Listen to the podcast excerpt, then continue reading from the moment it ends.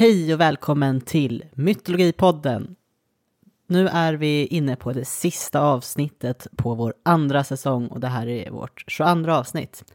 Och nu är det dags för årets julklapp, nämligen lyssnaravsnittet. Bam, bam, bam. Vinterns, vi- äh, vårt andra lyssnaravsnitt förvisso, Mm. men ändå en julklapp. Eh, vi som poddar är som vanligt jag, Li, och så är det, Jag som heter Erik. Vad trevligt, Ja. det är vi två igen. Ja. Och, och alltså jag tänkte på det nu när du sa att det var vår andra säsongsavslutning. Vi har gjort en hel säsong mer än tv-serien Firefly. Ja, Ja, det är bra kort jobbat. men gott kan jag säga om Firefly, det var väldigt bra. Och apropå Mm. flygande saker, så dagens ämne eh, är ett lyssnarvalt ämne.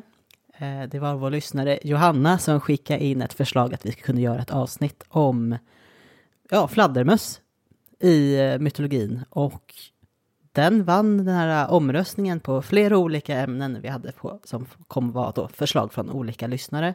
Men fladdermusen fick överlägset flest röster, så nu blir det den.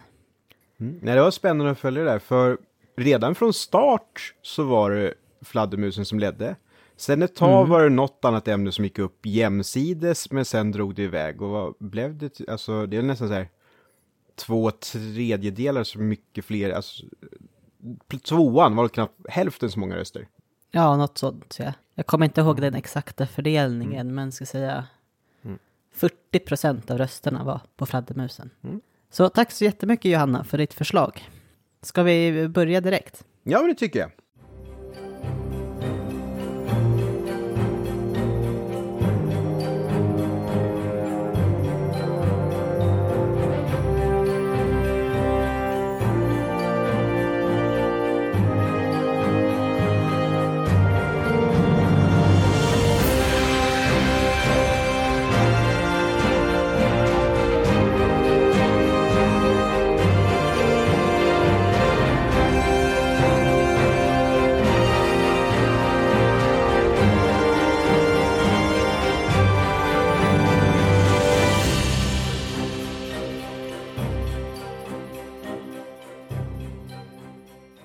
Och, ska, ska vi börja med eh, lite vad en fladdermus är för någonting?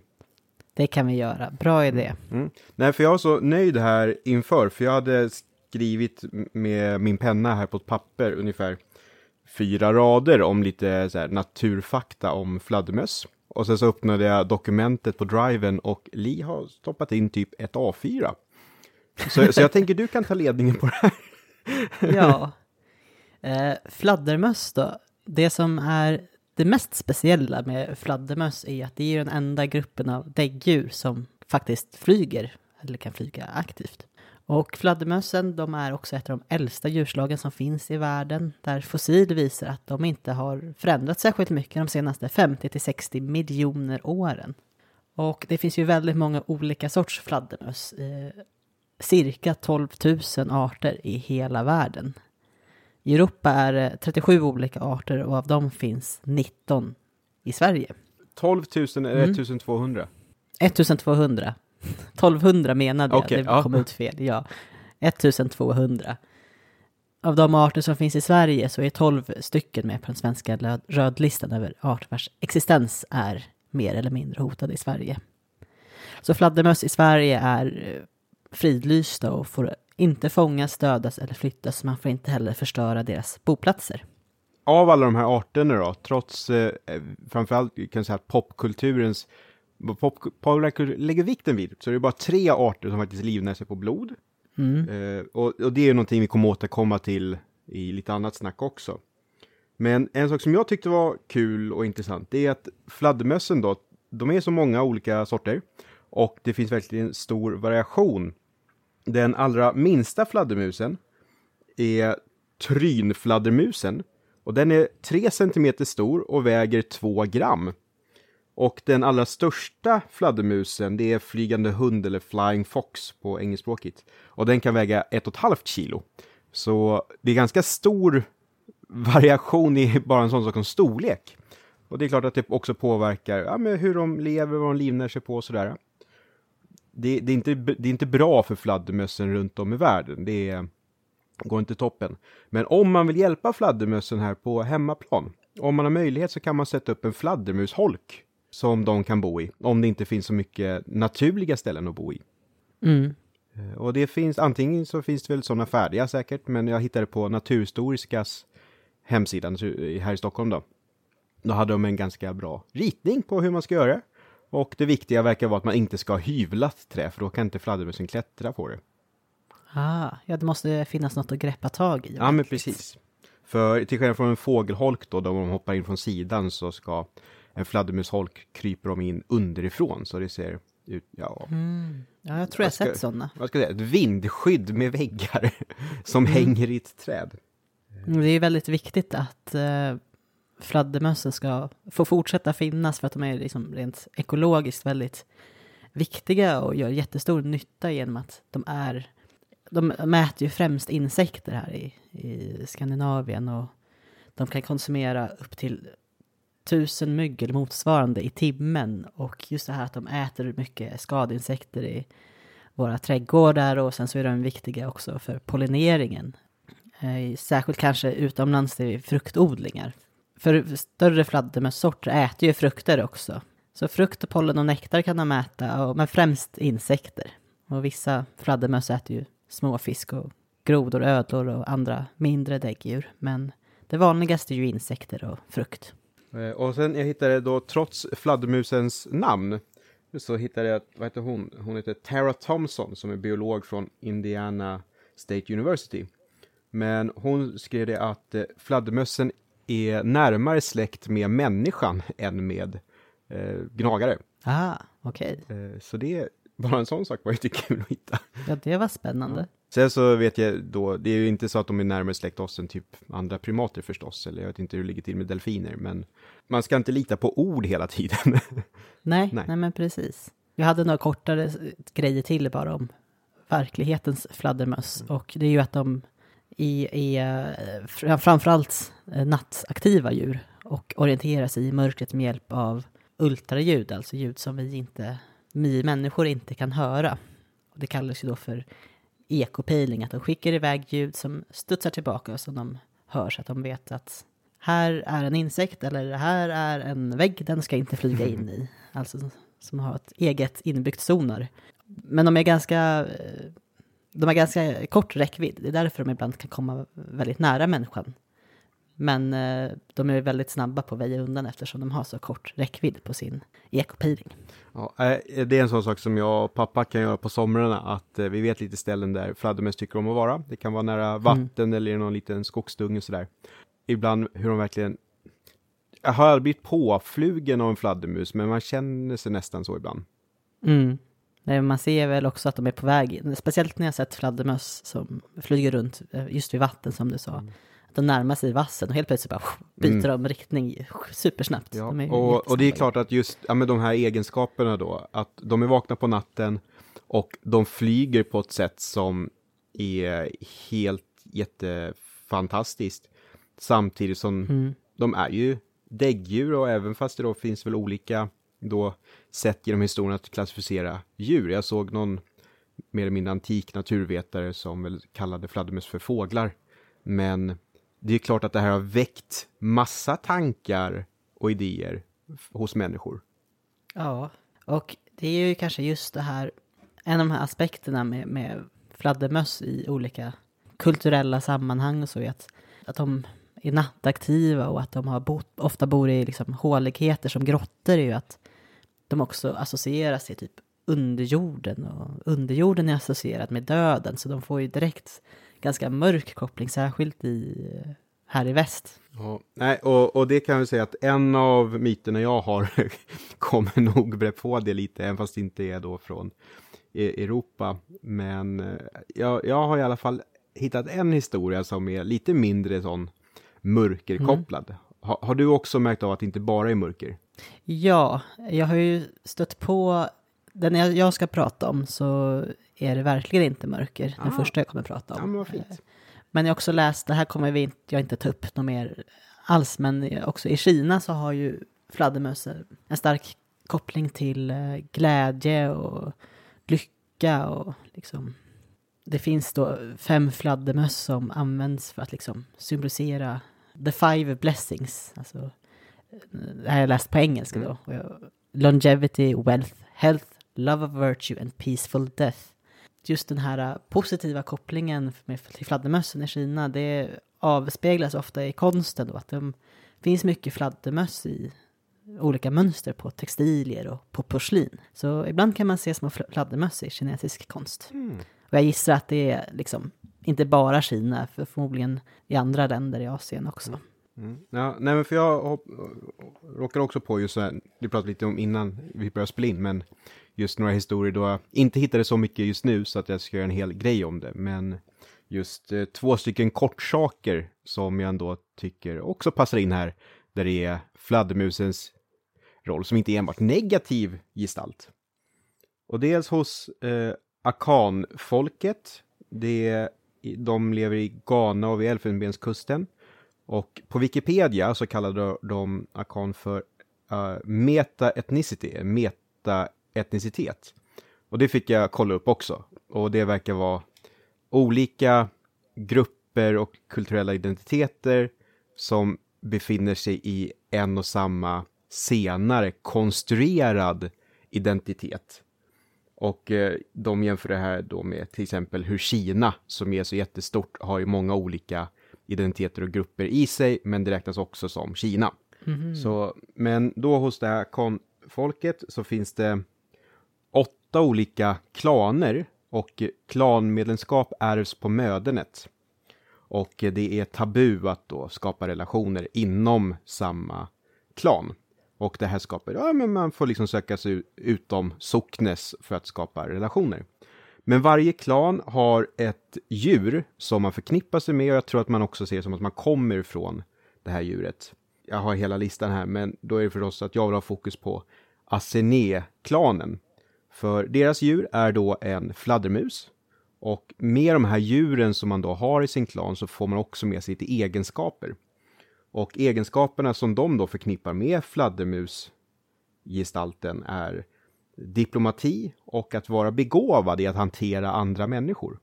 Och det här är ju väldigt så här, sociala och bra egenskaper som kanske inte alls mm. passar in med halloweenprydnaden vi kunde se här runt omkring oss för några månader sedan. Nej, exakt. Eh, sen så hittade jag från sydöstra Australien, eh, aboriginmyter då. Och då är det en skapargud som heter Bunjol eller Bunjil.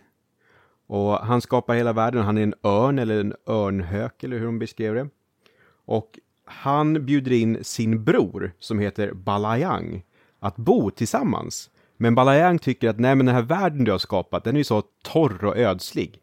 Vilket låter lite så här, inte för att vara sån, men min bild av vissa delar av Australien. Eh, så Balayang, fladdermusguden, vill inte bo där och då blir brorsan sur och skickar sina undersåtar efter och undersåtarna bränner upp Balayangs hemland.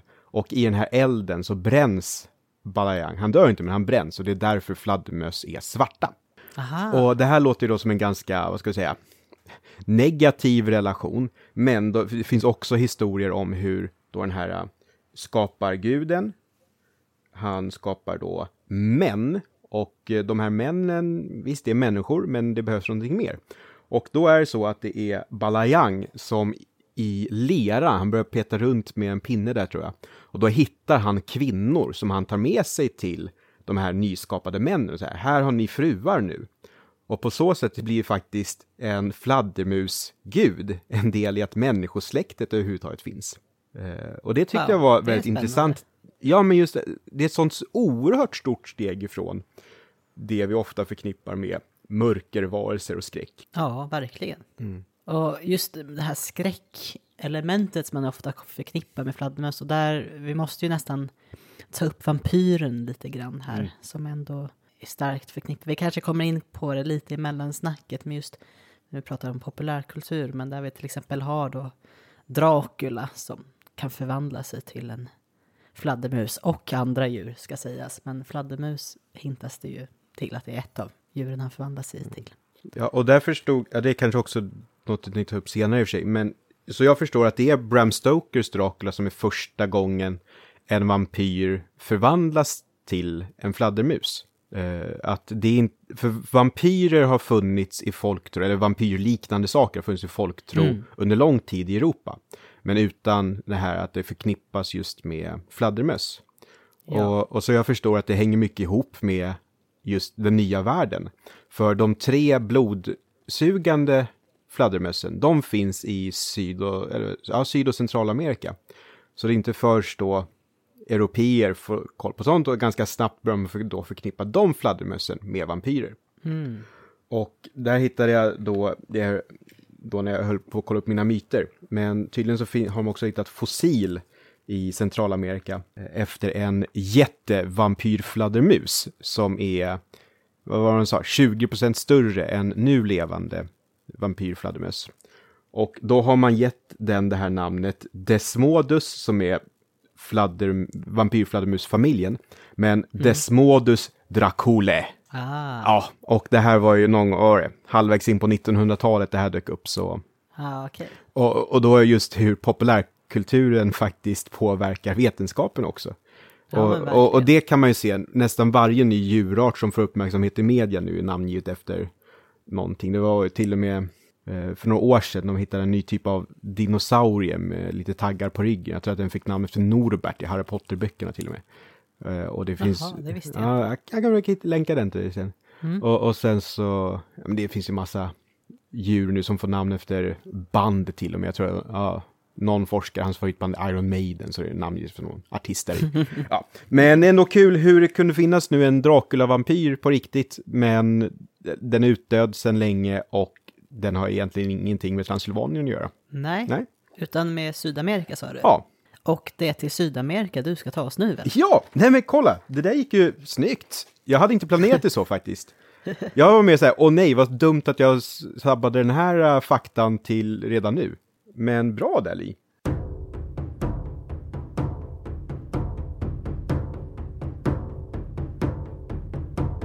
Och eh, vi ska då ge, ge oss mot eh, Guatemala, delar av Mexiko, Belize och Honduras. Och eh, det är då en myt som finns från Quiche-folket och det är en, en del av Maya-kulturen. Och, och det kan jag väl lite pinsamt erkänna att jag inte hade tänkt på att det såklart finns undergrupper i en sån sak som Maya. Kishifolket kan man se arkeologiska lämningar av sedan jättelångt tillbaka. Men att vi då har kunskap om deras mytologi är för att det faktiskt finns i samband med att spanjorerna kommer till Syd och Centralamerika. Och om jag förstår det här rätt så är det faktiskt att vi har en skriven källa gjord av de här människorna själva. Men det är skrivet med latinska bokstäver och gjordes lite grann i skymundan. Och det här var någonting jag inte hade en aning om fanns. Jag tror det bara var missionärer som skrev ner om vidskepelser från de här stammarna.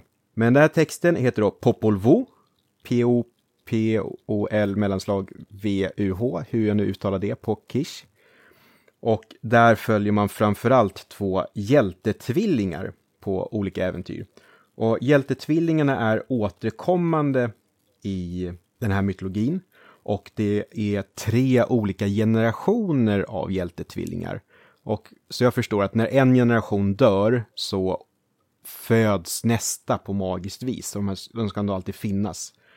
Nu är det lite så här, äh, det, det kommer vara en liten väg fram till att vi kommer till ämnet för dagen. Men, äh, men, men häng med. Man behöver lite eh, bakgrund Ja, för nej, men jag tycker sammanhanget gissar. Ja. Ja. Nej, men för då är det generation två av de här tvillingarna. Så, och då heter de Hunapo och Salabank. Och återigen uttalet, det här är svårare för mig än Kalevala-avsnittet. Jag tror att de är på jakt efter att hämnas eller på något sätt ordna att generationen innan hade dött. Och då måste de börja bege sig mot underjorden. Och eh, underjorden i den här mytologin heter Xibalaba, eller Xibalba. Sibalba. Och det verkar också vara pan-maya mytologiska underjorden. Och i mayakulturen så finns det en populär bollsport som man kan googla upp. Det verkar växla från att vara ganska kul till att vara en ganska hemsk grej. Och eh, de här tvillingarna, de spelar den sporten och det stör sen underjordens härskare. Och då tycker de att, hörni, ni stör, men vi gör så att ni får komma till vår underjordiska bollplan istället. Och så kan vi göra upp här. Och eh, då ska de börja ta sig till underjorden. Men när man ska ta sig till underjorden så är det en massa olika stadier man ska ta sig igenom. Och det är just det här som har drabbat tvillinggenerationen innan. För de här stadierna, jag tänker att det är väl lite det här med att dö. Vi har pratat om dödsriken förut, att det ska finnas en väg ditåt och man ska inte komma därifrån. Och varje stadie är till för att förutmjuka eller till och med döda den personen som försöker ta sig den här sträckan. Och tvillinggenerationen innan hade alltså dött på den här vägen. Men tvillinggeneration 2, de verkar överlista flera av de här stegen. Och det stör förstås underjordens gudar. Vid några, till, något tillfällen de ska försöka... Det verkar som att underjordens gudar har... De framställer sig så, så många fler än vad de egentligen är. Och då bara en sån sak som att då skickar tvillingarna iväg en mygga. Och då märker de vilka som myggan egentligen kan bita. Då vet de hur många underjordiska gudar det finns där egentligen. Så den här typen av, jag ska säga trickstegenskaper nästan för att ta sig vidare i olika utmaningar. Eh, men sen i underjorden, då ska de utmana gudarna på den här bollsporten.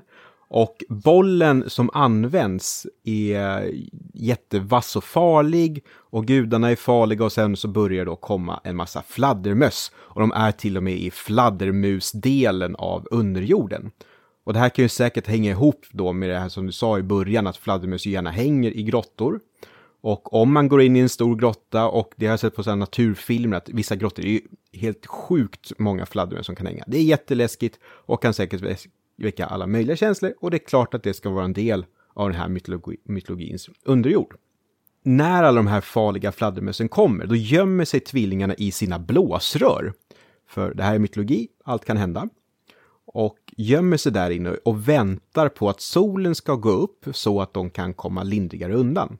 När de då väntar så är de nyfikna på, kommer solen gå upp? Och då tittar ena tvillingen upp ur sitt blåsrör. Och då kommer Kamatsots och det är vampyrguden nummer ett i den här mytologin. Och det betyder typ dödsfladdermusen.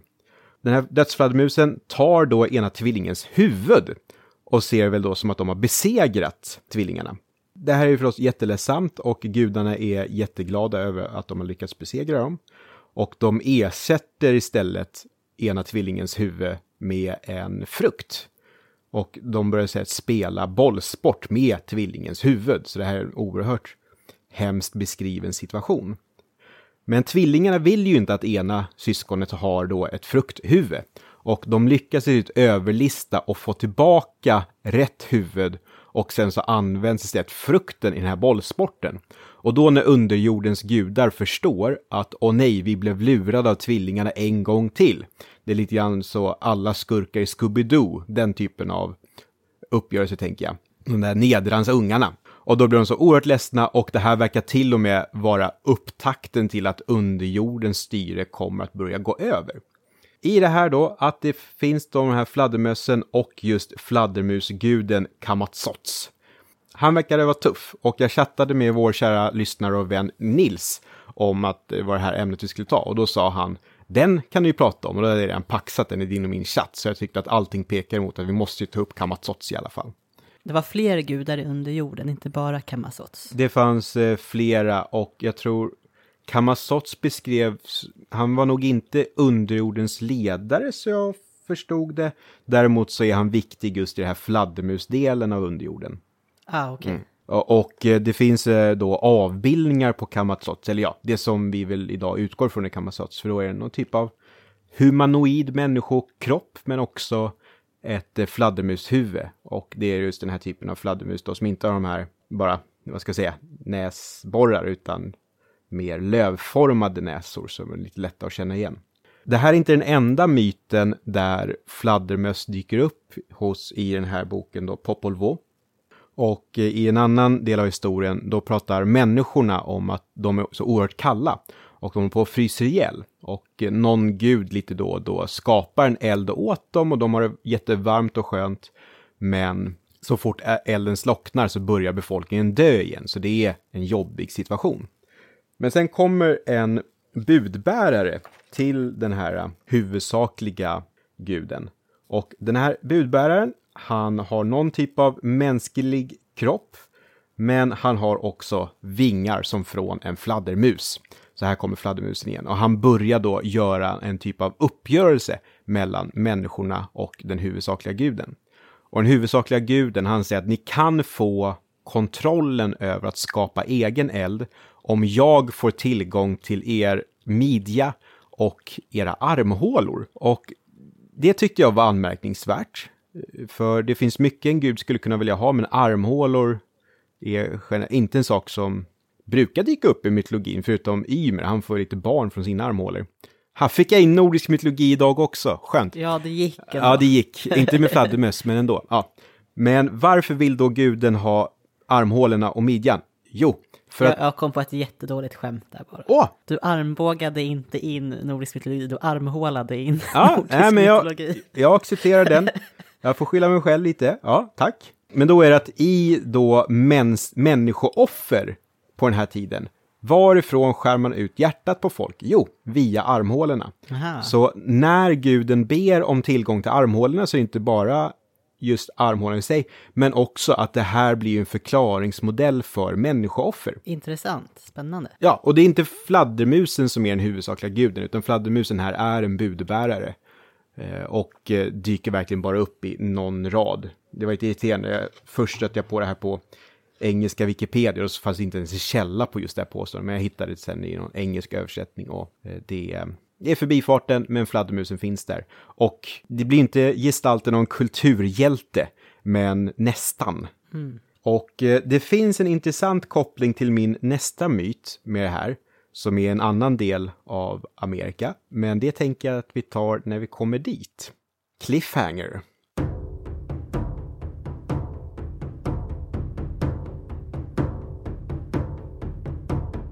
Jag hintade ju lite om att jag skulle prata om en myt från Samoa, eller från Polynesien, och Samoa ligger i Polynesien.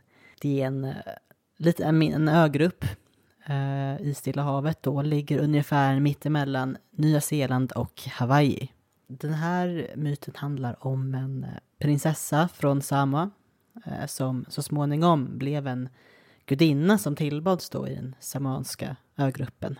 Och den här prinsessan då heter Leutogi. Jag vet inte exakt hur det uttalas som vanligt. Leutogi, Leutogi, ja. Men jag kommer säga Leutogi.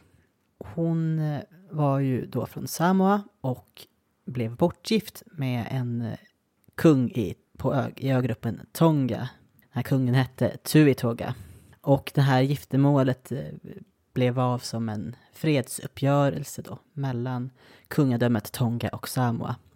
Jag läste några olika versioner och de här ögrupperna beskrivs som var liksom grannöar. Eh, men jag kollade upp hur nära varandra ligger de här öarna. Det är 89 mil mellan Oj. dem. Så typ mellan Stockholm och Gällivare, ungefär. Så att det är de, det är ju inte så här grannöar som man direkt kan se från varandra. Så hon skickas ju dit och då är det inte så lätt att ta sig hem. Men i alla fall, den här äh, kungen som hon får gifta sig med i Tonga, han har en fru sen tidigare som fortfarande lever. Så att det var ju, man kunde gifta sig med flera fruar. Lutoge då när hon kommer till Tonga är inte särskilt uppskattad och särskilt inte av den första frun. Och Leutoge, hon undviker då samhället och hon trivs mycket bättre av att gå runt i, i naturen då och hålla sig borta från alla de här människorna som är skeptiska till henne.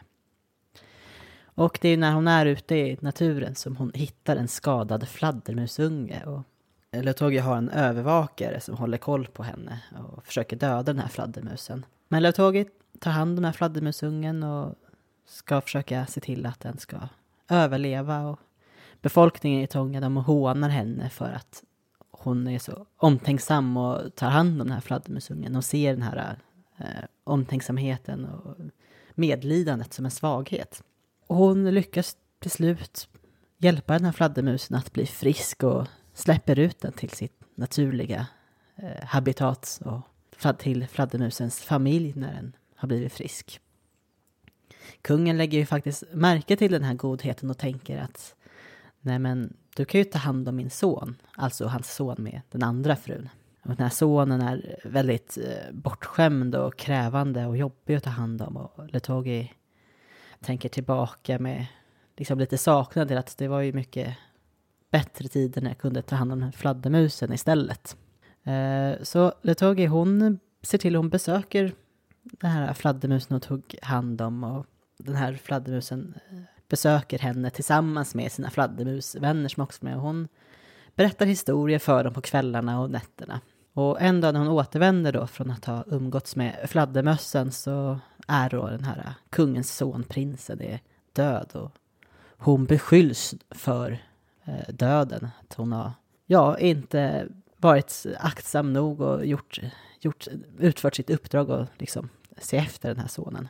Och eh, kungen dömer henne till döden och de bestämmer att hon ska bränna, eldas ihjäl, brännas på bål.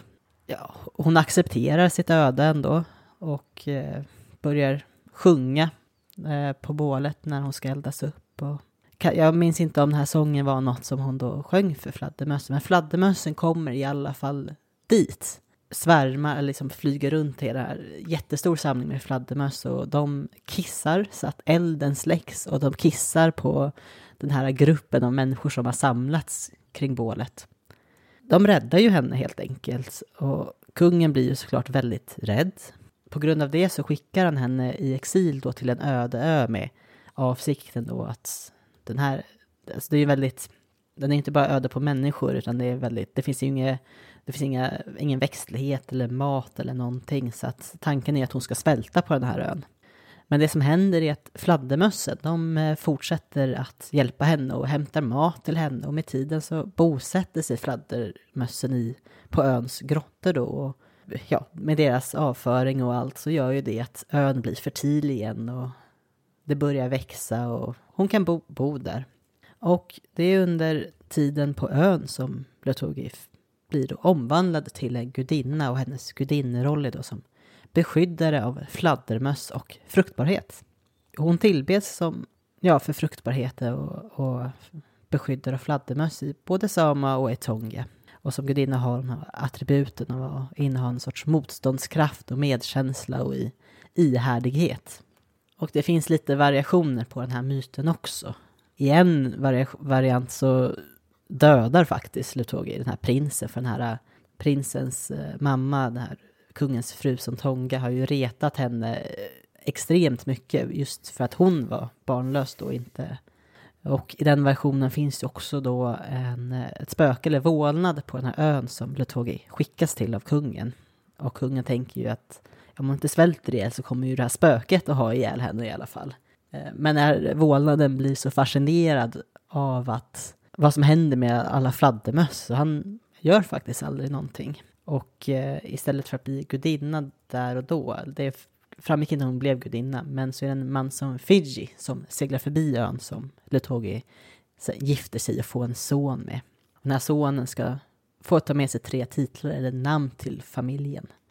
En av de här tre titlarna är Tonemai Pea och det namn som finns då för att man ska minnas vad fladdermössen har gjort, så namnet är kopplat då till den familjen och släkten.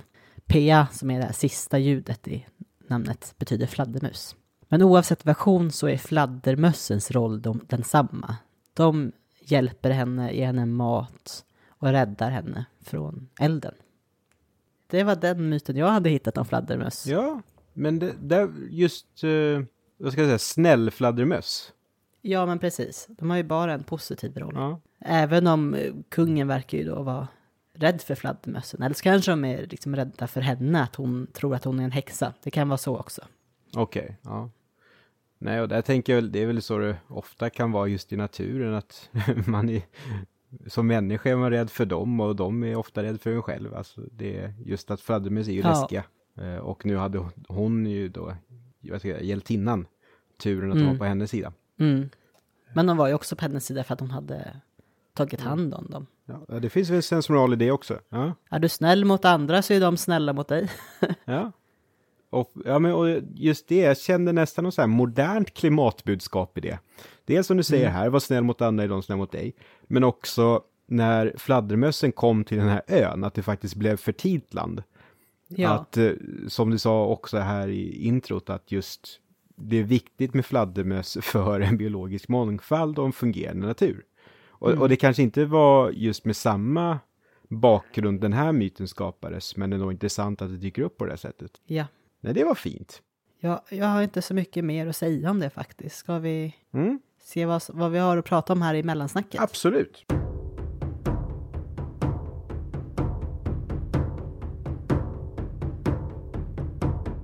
Jag hade tänkt att gå in lite på det här populärkulturella. Menar, när, när vi insåg att ja, men vi kommer behöva göra ett avsnitt om fladdermöss. Det första du, Erik, började hinta på var Batman. Ja, eh, till och med när det här förslaget skickades in på Instagram-chatten, då skrev jag, eh, då kan jag prata om Batman och det var Johanna som skickade in. Mm. Ja, Johanna var inte nöjd med det, så jag hoppas att Johanna är nöjd med att vi pratat om andra saker idag. Men eh, Batman är ju den superhjälte som har varit mig närmst hjärtat genom eh, ja, hela mitt liv i princip. Ja, och då har ju också faktiskt fladdermössen fått en annan roll för mig kanske. Att jag tycker att det är lite roligt och intressant och fint och tufft. Tufft är kanske det viktiga ordet här. och, och att eh, Batman, att han kopplas sig själv till fladdermössen, det är ju där med han, han vet ju att han måste ha en symbol för att slå skräck i de farliga, de kriminella, de brottsliga. Jag tror att det är de allra flesta Batman-universumen, men då ser han en fladdermus och påminns om hur rädd han själv var för fladdermöss när han var liten. Och i filmerna, eh, Christopher Nolan, står det att han trillar ner i den där eh, fladdermustunneln. Men i flera serier då är det just att det är väl när han kommer ut från, eh, han och hans familj när han är barn, går väl på operan eller teater, balletten, det är Fledermaus. Och eh, han blir så rädd av de här figurerna på scen så de måste gå ut därifrån. Och sen så är det efter det som hans föräldrar skjuts av en rånare. Den föreställningen Läderlappen på svenska som det är väl därifrån den här första svenska översättningen kom då, av Batmans namn. Ja, men det... Jag är rätt säker på att den föreställningen heter Ja, Läderlappen. ja, men, ja, men det, det, det känns förstås helt rätt när du säger det sådär. Jag kan ju lägga till nu efter att ha bara en snabb googling i att läderlappar är en familj i ordningen fladdermöss. 320 arter.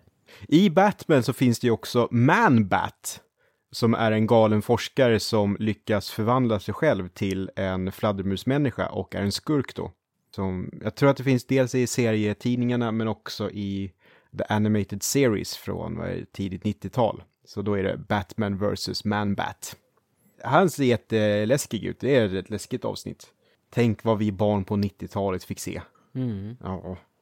Vill du se någonting mer om Batman? Nej, jag hade inget specifikt mer om just Batman. Men fladdermöss har ju framförallt nu i nutid en väldigt stark koppling till Halloween. Men varför just Halloween? Förutom att de är läskiga, enligt vissa.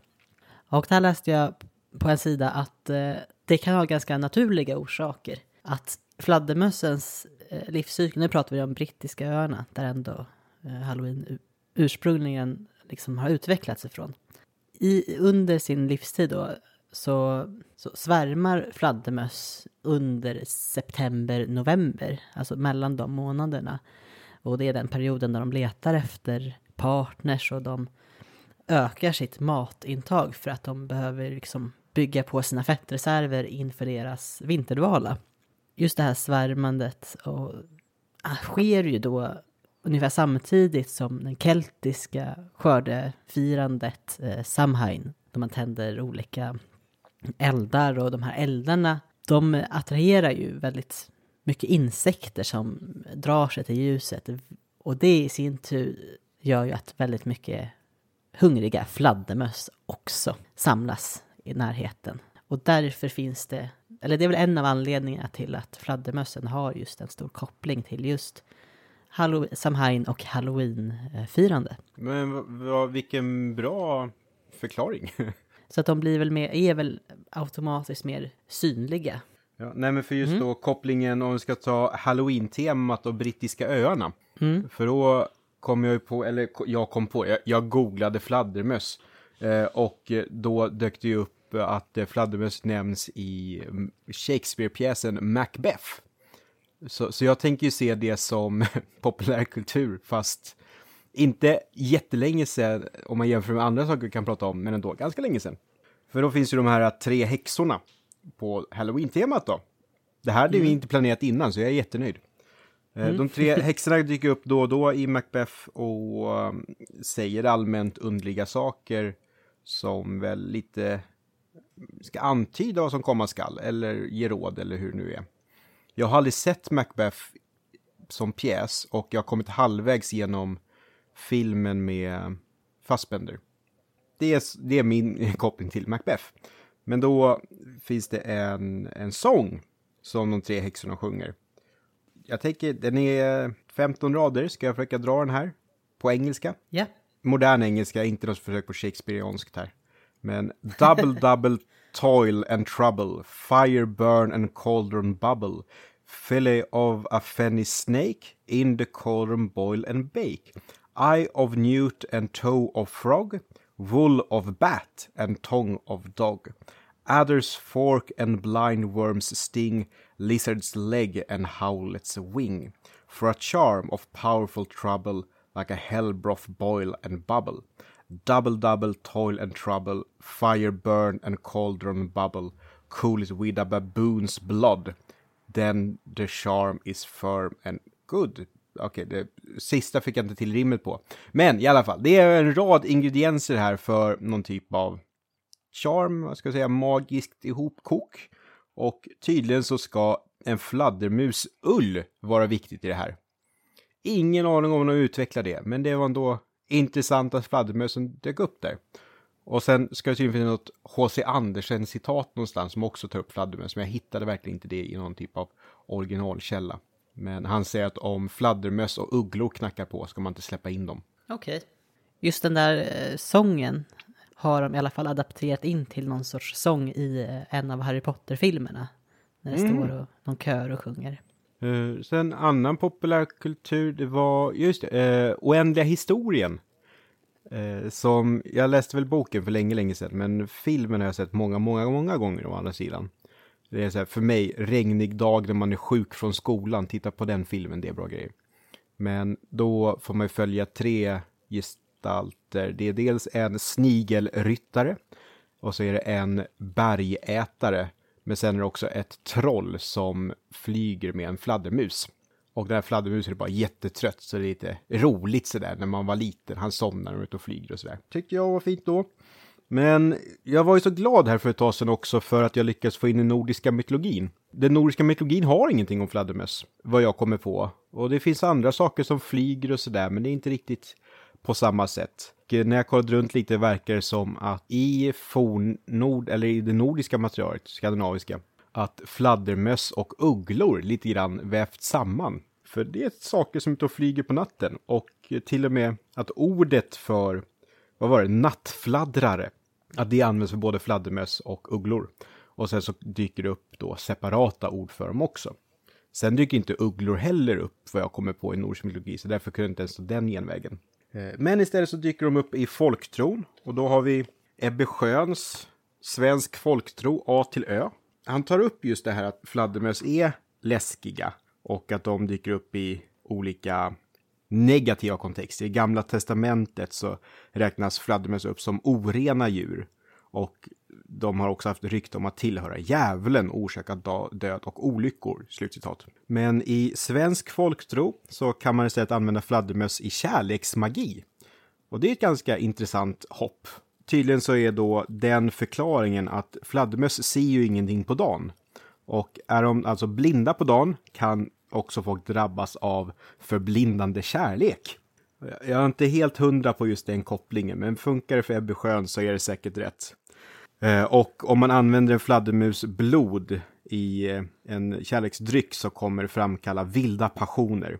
En fladdermus har inte mer än tre droppar blod i sin kropp, men tar man allt det blodet och eh, så ska man lägga det i en dryck eller att man gör ett litet hål i ett äpple och droppar i fladdermusblodet där, då har man en riktigt bra kärlekspotion. Vad säger man? Kärleks, kärleksmums, säger vi brist på bättre ord. Det är en helt annan grej egentligen. Ja, verkligen. Ehm. Men det är ju intressant att, att man tycker att fladdermöss som dricker blod är så jäkla obehagligt och jobbigt. Och sen så Nej men kärlekskorset, låt oss dricka fladdermusblod. Vilket hopp. Ja. ja. Sen så då, om du inte tycker om det här med att dricka fladdermusblod så behöver man inte göra det om man har huvudvärk. Om man har huvudvärk, då kan man helt enkelt ta de här tre blodsdropparna och eh, gnugga på pannan. Man sm- smörjer bloddropparna från fladdermus på pannan, då ska huvudvärken gå över. Eh, och annan värk kan man också. Oh, om man stryker fladdermusblod över ögat kan man se i mörkret. Och fladd... Okej, här är citat. Fladdermusens blod sägs också vara ett utmärkt hårborttagningsmedel. Och fladdermöss tycker om att äta grisfläsk, står det här. Och därför kunde man kalla fladdermusen för aftonpackan. Packa är ett gammalt ord för späck, alltså fläsk. Så. Nej, jag tycker att Ebbe Sjöns framställning här av svensk folktro fladdermöss avviker ganska mycket från annan bild av fladdermöss. Och jag tänker att det är den vi kanske tar oss in i nu då, apropå blod. Ja. Eller hade du något mer du nu- ville ta upp innan? Nej, nu har jag bara vampyrer kvar på min Ja. lilla lista här. Någonting att sätta tänderna i? Badumtsch.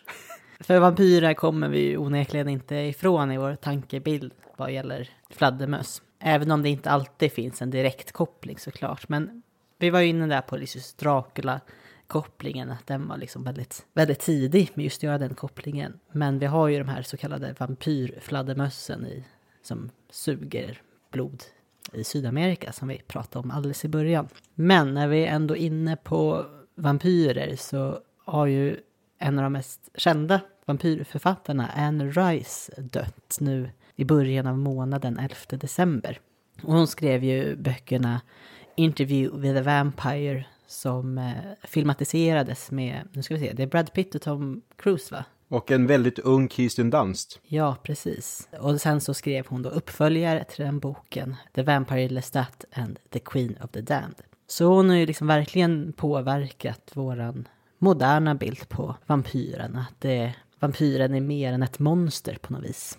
Och jag har ju börjat titta på Buffy the Vampire Slayer också. Du, jaha! Var det för att jag nämnde Buffy i förra Tolkien-avsnittet? Nej, jag, jag hade nog precis börjat titta då. Okej. eh, innan det. Men det är, jag har ju tänkt att titta på det i jättemånga år. Och jag har ju sett enstaka sporadiska avsnitt när jag var yngre. Men nu kom tiden att faktiskt börja titta på det. Så jag har sett en säsong. Mm, vad tycker du? Jag fortsätter titta. Det är fånigt men kul. Mm. Mm. Jag hamnade, det här är ju inte med mytologi eller knappt Buffy att göra, men jag hamnade nog så här. Tydligen så är det att eh, de släppte någon remasterad Buffy-box för några år sedan. Såg jag på någon så här YouTube-klipp. De som har gjort den remastern har tydligen inte tittat på filerna innan det här släpptes. Så i och med att det har spelats in på någon typ av vidvinkelfilm så syns ibland hela, här, halva kamerateamen. Men när det som skickades ut på tv när Buffy sändes, då har de ju liksom klippt av bildrutorna. Det är en jättekonstig grej. Det har inte med någonting av det vi ska prata om att göra, men det var det jag kom att tänka på. Intressant fakta ändå. Går det att köpa då? Så de utgår? Ja, men jag tror att det var liksom den som skulle vara den definitiva utgåvan för några år sedan. Jag hoppas som jag drar tillbaka men det kanske finns något samlarvärde i det också. Det finns nog jättestort samlarvärde i, i sådana utgåvor. Men du höll på att säga något innan jag började prata om Buffy. Ja, eh, jag har inte läst någon av dem. Nej, för jag har inte läst någon av Anne Rice böcker. Däremot så har jag väl sett Interview with a Vampire har jag sett ett gäng gånger, men det var länge sedan. Så jag känner att jag nog borde kolla om på den. För jag minns att det är en fin film, även fast den också har exakt den här typen av estetik jag ville förstås ha när jag lyssnade på deppig musik och gick på gymnasiet. Apropå deppig musik, där finns det ju massa fladdermöss. Dels, jag la upp i vår händelse idag en skärmdump där man säger att jag spelar låten Bat Out of Hell av Meatloaf. Sen så frågade jag min pappa om vi ska prata om fladdermöss på Mytologipodden. Har du någonting du vill säga om det? För han tycker om natur. Varpå han bara skickade en länk till mig med låten Release the Bats av Birthday Party, alltså Nick Caves första postpunkband. Eh, så de dyker ju upp där och bandet Bauhaus, som är en sån här proto-goff, de har också lite fladdermus-estetik på någon, jag inte, skivomslag eller affisch i alla fall. Och Bauhaus är dessutom med i filmen The Hunger, som är en vampyrfilm med David Bowie i en av huvudrollerna Aha, okej. som jag ville se jättemånga år sedan gick den äntligen upp på en bio här i Stockholm. Så jag har nu sett den och den var jätteundlig, men det var säkert bra musik. Det, det jag gillar med vampyrer i populärkultur, det är just då nästan i egenskap av historieintresserad. Alla de historier en gammal vampyr faktiskt kan bära med sig. Eh, och det är en sak jag gillar i, i True Blood nu. Eller nu, det är väl några år sedan, men jag tittar på den nu. Ja, just det, för där är ju en karaktär, Eric, som han har väl levt i tusen år. Mm, han är ju från vikingatiden. Och, mm. och sen, visst, visst kan vi ha lite spoilers i någonting som slutade sändas för tio år sedan. Jag gillar karaktären Godric där i alla fall. Han är väl från romersk tid, alltså han ska vara från ett keltiskt eller galliskt folk. Honom gillar jag. Ja, det finns mycket vampyrer i alla fall. Mm. De eh, skulle vi kunna prata mer om också, skulle jag tro. Vet inte ja, vad för vampyrliknande väsen kan finnas i olika mytologier. Blodsugande, människoliknande ja, varelser. Och finns inte det en sån här grej i Nordamerika med typ, vad är det, blodsugande jätter? Vad är det? Chap Nej, inte capybaras, den heter den. Ja, ja, ja. Det finns massa blodsugande varelser runt om i världen i verklighet och tro. Ska vi ta oss tillbaks till våra huvudämnen nu då? Ja, men det tycker jag. Vi vimsar ju nästan runt lika mycket som en fladdermus över ett vattendrag.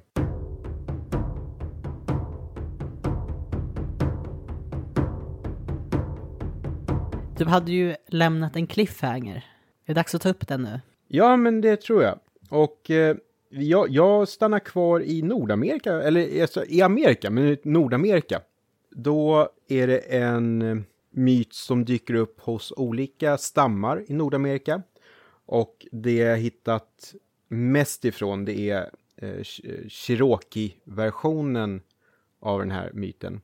Men det dyker också upp hos eh, det som man... Det här var nytt för mig, men det som man kan kalla för Cree-stam, eller Creek. Och tydligen så är det vad britterna kallade den stammen, för att de bodde vid vattendrag. Utan deras eget namn på sig själva är muskogaer.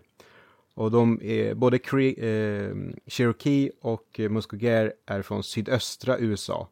Typ Georgia och Alabama. Måste man säga Alabama så? Nej, men, men det, det blir som en OCD-grej. Ja, tack Forrest Gump säger jag. Nej men för då har de i alla fall en ursprungsmyt till var fladdermössen kommer ifrån. Det ska vara en tävling mellan olika djur. Det är de det är fyrfotadjuren som ska tävla mot eh, de flygande djuren. Och det de ska spela är lacrosse. Och det här då, vi fick göra lacrosse på Jumpa några gånger där man har pinnar med små korgar på och man kastar runt en boll. Och det är ju då den moderna typen av lacrosse. Och lacrosse det är ett franskt ord som betyder krok, så jag förstår det. Och det kopplar då till de här klubborna. Men det är alltså en nordamerikansk bollsport som har jättegamla anor. OE-stammen kallar det här för De Hontsgoes och eh, Ojibwe-stammen kallar det för Adove och båda de här betyder i princip de som knuffar med hö höfterna. Och Mohawk, eh, på deras språk så heter den här sporten Tevaraton och det betyder lillebror till kriget. Och jag tror att det här, det finns massa ritualer runt det som jag kallar för lacrosse. Och eh, det verkar finnas någon koppling till just kriget, det är inte tävlingen som man är ute efter. Då när djuren ska göra upp i den här tävlingen, då kommer två stycken små gnagare och de vill vara med och tävla. Men fyrfotadjuren, de säger nej, ni får inte vara med oss för ni är typ alldeles för små, ni kommer vara dåliga på det här. Och i det här laget, det finns ju då stora djur som björn och hjort, men det finns även en sköldpadda, så jag tycker att de är inte riktigt är rätt läge att börja reta två stycken små gnagare.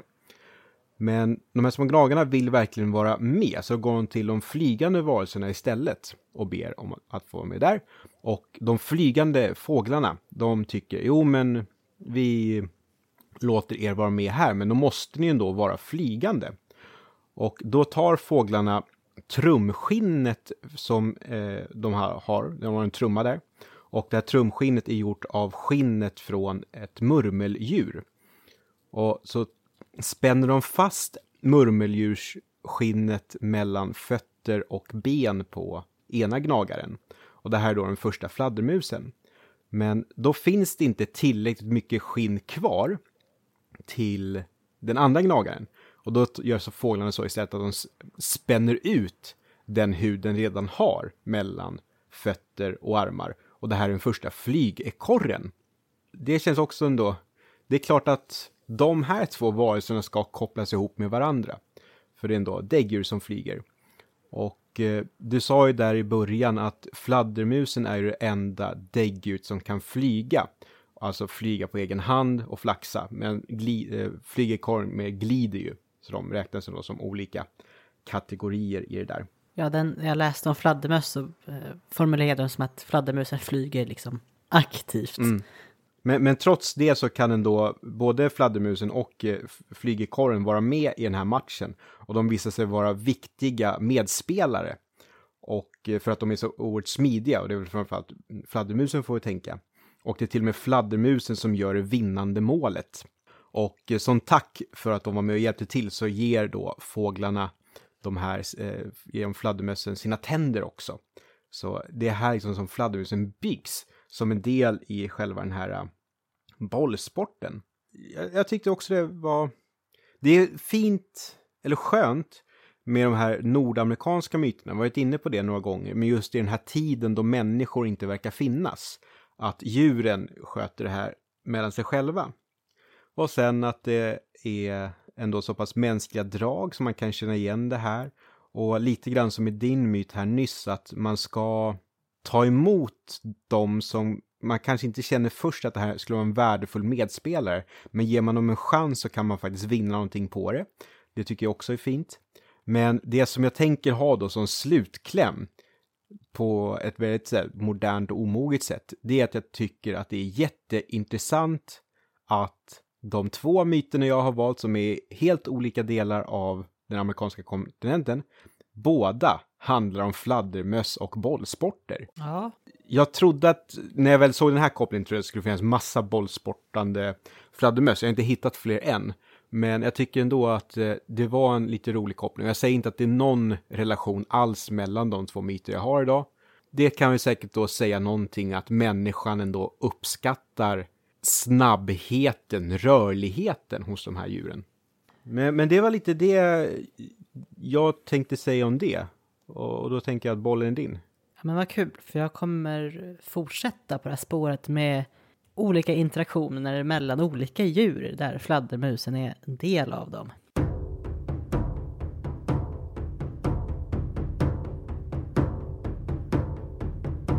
Och nu har jag tänkt att prata lite om några olika, ett par olika fabler och eh, ja, folksagor.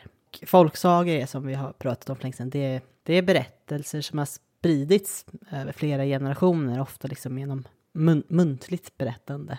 Och börjar ofta med det var en gång. Både fabler och myter kan ju också höra hemma under den här folksagekategorin. Fabler är det jag tänkte eh, rikta in mig på nu. Fabler är ju då korta allegoriska berättelser med en tydlig sensmoral och huvudgestalterna i dem är djur med mänskliga drag. Och det kallas då för antropomorfism, att djur talar och beter sig som människor. Och i de här fablerna så har djuren ofta vissa förstärkta egenskaper som har tillskrivits djuren av människor. Den första fabeln jag tänkte berätta eh, är nedtecknad av Fedrus, född under romersk tid, alltså år 15 före Kristus och han dog ungefär 50 efter Kristus. Eh, han var född i Makedonien men har kommit till Rom något senare som ung. Eh, enligt olika sägner så har han varit kejsar Augustus eh, slav som senare frigivits men det finns ingen stark säkerhet i det. Hans ambition i alla fall var att skriva fabler på latin och de här fablerna var ju då efter en grekisk förebild. Alltså Aisopos. Aisopos är den mest kända av fabeldiktare intressant här är att Aisopos också ska ha varit en slav, men det är inte helt säkert det heller. Och så som jag uppfattat det bara av att ha lite snabbt eh, läst på lite om Aisopos så är frågan om han själv skrev fablerna lite osäker. Det kan snarare vara så att han har samlat in de muntliga berättelserna som fanns. För fabler är, liksom, har sitt ursprung ur muntlig tradition de också. Men en av då Fedrus nedtecknade fabler kallas för Fåglarna, djuren och fladdermössen. Och nu tänker jag lite snabböversätta. Det är en väldigt kort text på engelska som jag hittat. Så jag snabböversätter den lite nu. Och den går ut på att fåglarna var i konflikt med djuren och eh, liksom lite vartannat så seg, eller liksom besegrade ju eh, den ena gruppen och så den andra gruppen förlorade. Så det gick lite fram och tillbaka. Fladdermusen som var liksom lite rädd för och tveksam inför det här med, med de här motstridigheterna. Såg till att alltid liksom ta den som såg ut att segra, dens sida när det sen blev fred mellan fåglar och djur så uppdagades det ju då att fladdermusen hade ja, begått sig till fåglarnas sida ena gången och så djurens sida de andra gångerna. Och det här var ju ett stort bedrägeri och sågs då som ett brott av de andra. Därför så började då fladdermusen att sky ljuset och gömma sig i, i mörkret. Och det är det som är orsaken till att fladdermusen eh, flyger runt ensam på natten. Det är liksom en sorts skam att, att eh, fladdermusen hade tagit båda sidorna istället för att ta ställning och hålla sig till ett. Och det här är ju också en eh, avspegling av fladdermusens här, lite gränsöverskridande natur. Att det är ett däggdjur men den kan också flyga. Och själva sensmoralen i den här fabeln är ju att den som erbjuder sig eller hänger sig åt två motsatta sidor eh, i konflikt helt enkelt kommer få leva i skam och vara ogillad av bägge sidor. Och jag hittade en annan eh, berättelse från eh, södra Nigerien, alltså i Västafrika, som också då förklarar varför fladdermusen är ute och rör sig och flyger på nätterna. Och i den lilla berättelsen så är det en eh, något som kallas för en bushrat, eh, buskrotta. Jag försökte söka på det djuret för jag hade inte hört talas om det. Och det, det, det verkar som att den bara lever i Australien. Men det här var ju Afrika så det kan ju vara någon eh, problem i den engelska översättningen från det mm. afrikanska språket. Men den här råttan kallar jag det för bara då. Eh, Ojot hette den, hade en eh, nära sam samarbetande partner och vän, Emmy Jong, en eh, fladdermus. Och de åt alltid mat tillsammans. Men fladdermusen var ju avundsjuk på den här råttan av någon anledning. Och det visade sig att när fladdermusen eh, tillagade den här maten som de skulle äta tillsammans så var den alltid väldigt, väldigt god. Och råttan frågade liksom, ja, men hur kommer det sig att du kan göra så god soppa? Och då svarar fladdermusen, ja, jag kokar ju alltid mig själv i vattnet och eftersom mitt kött är så sött och gott så blir ju också soppan väldigt god. Och han berättar då för den här råttan hur han bär sig åt. Eh, så, vi, så han hämtar eh, ett kärl med varmt vatten och han säger till råttan det här är kokande vatten och så hoppar han ner i kärlet och en kort stund senare så tar han sig ur det igen. Och sen när soppan serveras då så var den ju väldigt god som vanligt, precis som fladdermusen hade förberett det. Och sen beger sig då den här råttan hem och berättar för sin fru att ja, nu ska jag göra en soppa som är lika god som fladdermusens. Så han eh, ber henne att koka lite vatten och det gör hon. Och sen när frun inte är där och tittar på så hoppar han ner i det här kärlet med kokande vatten och eh, dör helt enkelt. För att fladdermusen hade ju egentligen inte hoppat ner i kokande vatten utan det var ju bara lite varmt vatten när då den här råttans fru tittar ner i kärlet och ser sin döda make så blir hon såklart jättearg och anmäler detta till kungen. Och kungen, det framgår inte vem kungen är och vilket djur kungen är. Det kanske är en människa, det vet, vet jag inte. Kungen ger i alla fall order om att den här fladdermusen måste vi ta till fånga.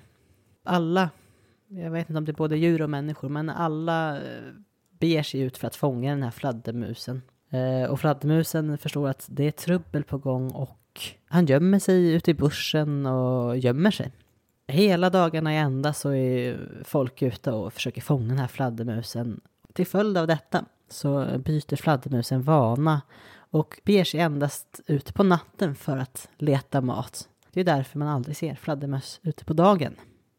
Så förklaras det i Västafrika. Mm. Badade fladdermusen i kallt vatten? Det är varmt, men inte dödligt varmt. Eh, Okej. Okay. gjorde fladdermusen det här för att den ville döda råttan eller var det här med ett missförstånd? Jag förstår inte det själv. Nej. Men jag tror att det var med avsikt att eh, på något sätt sätta dit råttan. Så, och, och, och då passar det ju bättre in i just, vi pratade om den mer klassiska bilden av fladdermusen med Mm. lite farlig och eh, illavarslande. Ja, men jag tror båda de här fablerna så är, är ju fladdermusen lite lurig och vill inte riktigt eh, committa men sen gömmer sig. Så den är ju varken, alltså den är inte helt ond eller helt, helt god men man ska ju inte säga att den är pålitlig i någon av de här berättelserna.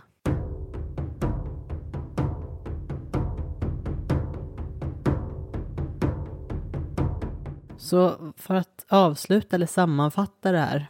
Fladdermusen finns i väldigt många myter och berättelser och olika traditioner. Och eftersom fladdermusen finns i stort sett i hela världen så finns ju berättelser om fladdermusen eh, över nästan hela världen. Och olika sätt att se på det. Som vi var inne på, det finns positiva, lite så här gräns, eh, gränsfall, positivt negativt med fladdermusen och rent av eh, mörka och läskiga, onda motiv. Det är olika syn av, på fladdermusen som dyker upp. Och det, tror, det var nog någonting som förvånade mig. För när det här förslaget dels bara dök upp överhuvudtaget, men också när det började dra iväg i antal röster och helt enkelt fick vara att jag fick börja fundera mer på det. Då trodde jag ju att dels att det kanske inte skulle vara så jättemycket att gå på, men också att det nog skulle vara ganska ensidigt. För jag såg nog framför mig skurken och det farliga mörkret och jag trodde att min ena myt skulle behöva bli Batman för att jag inte trodde jag skulle hitta mer. Men sen har det dykt upp så oerhört mycket och vi har ju verkligen inte tagit upp allt. Vi har, vi har skickat lite länkar mellan oss då och räknar upp lite så här samlingar med fladdermöss. Så det finns ju allt möjligt från olika delar av världen. Det tycker jag är roligt. Och sen tycker jag också att det är kul att trots att det finns så många myter så är det en liten doldis.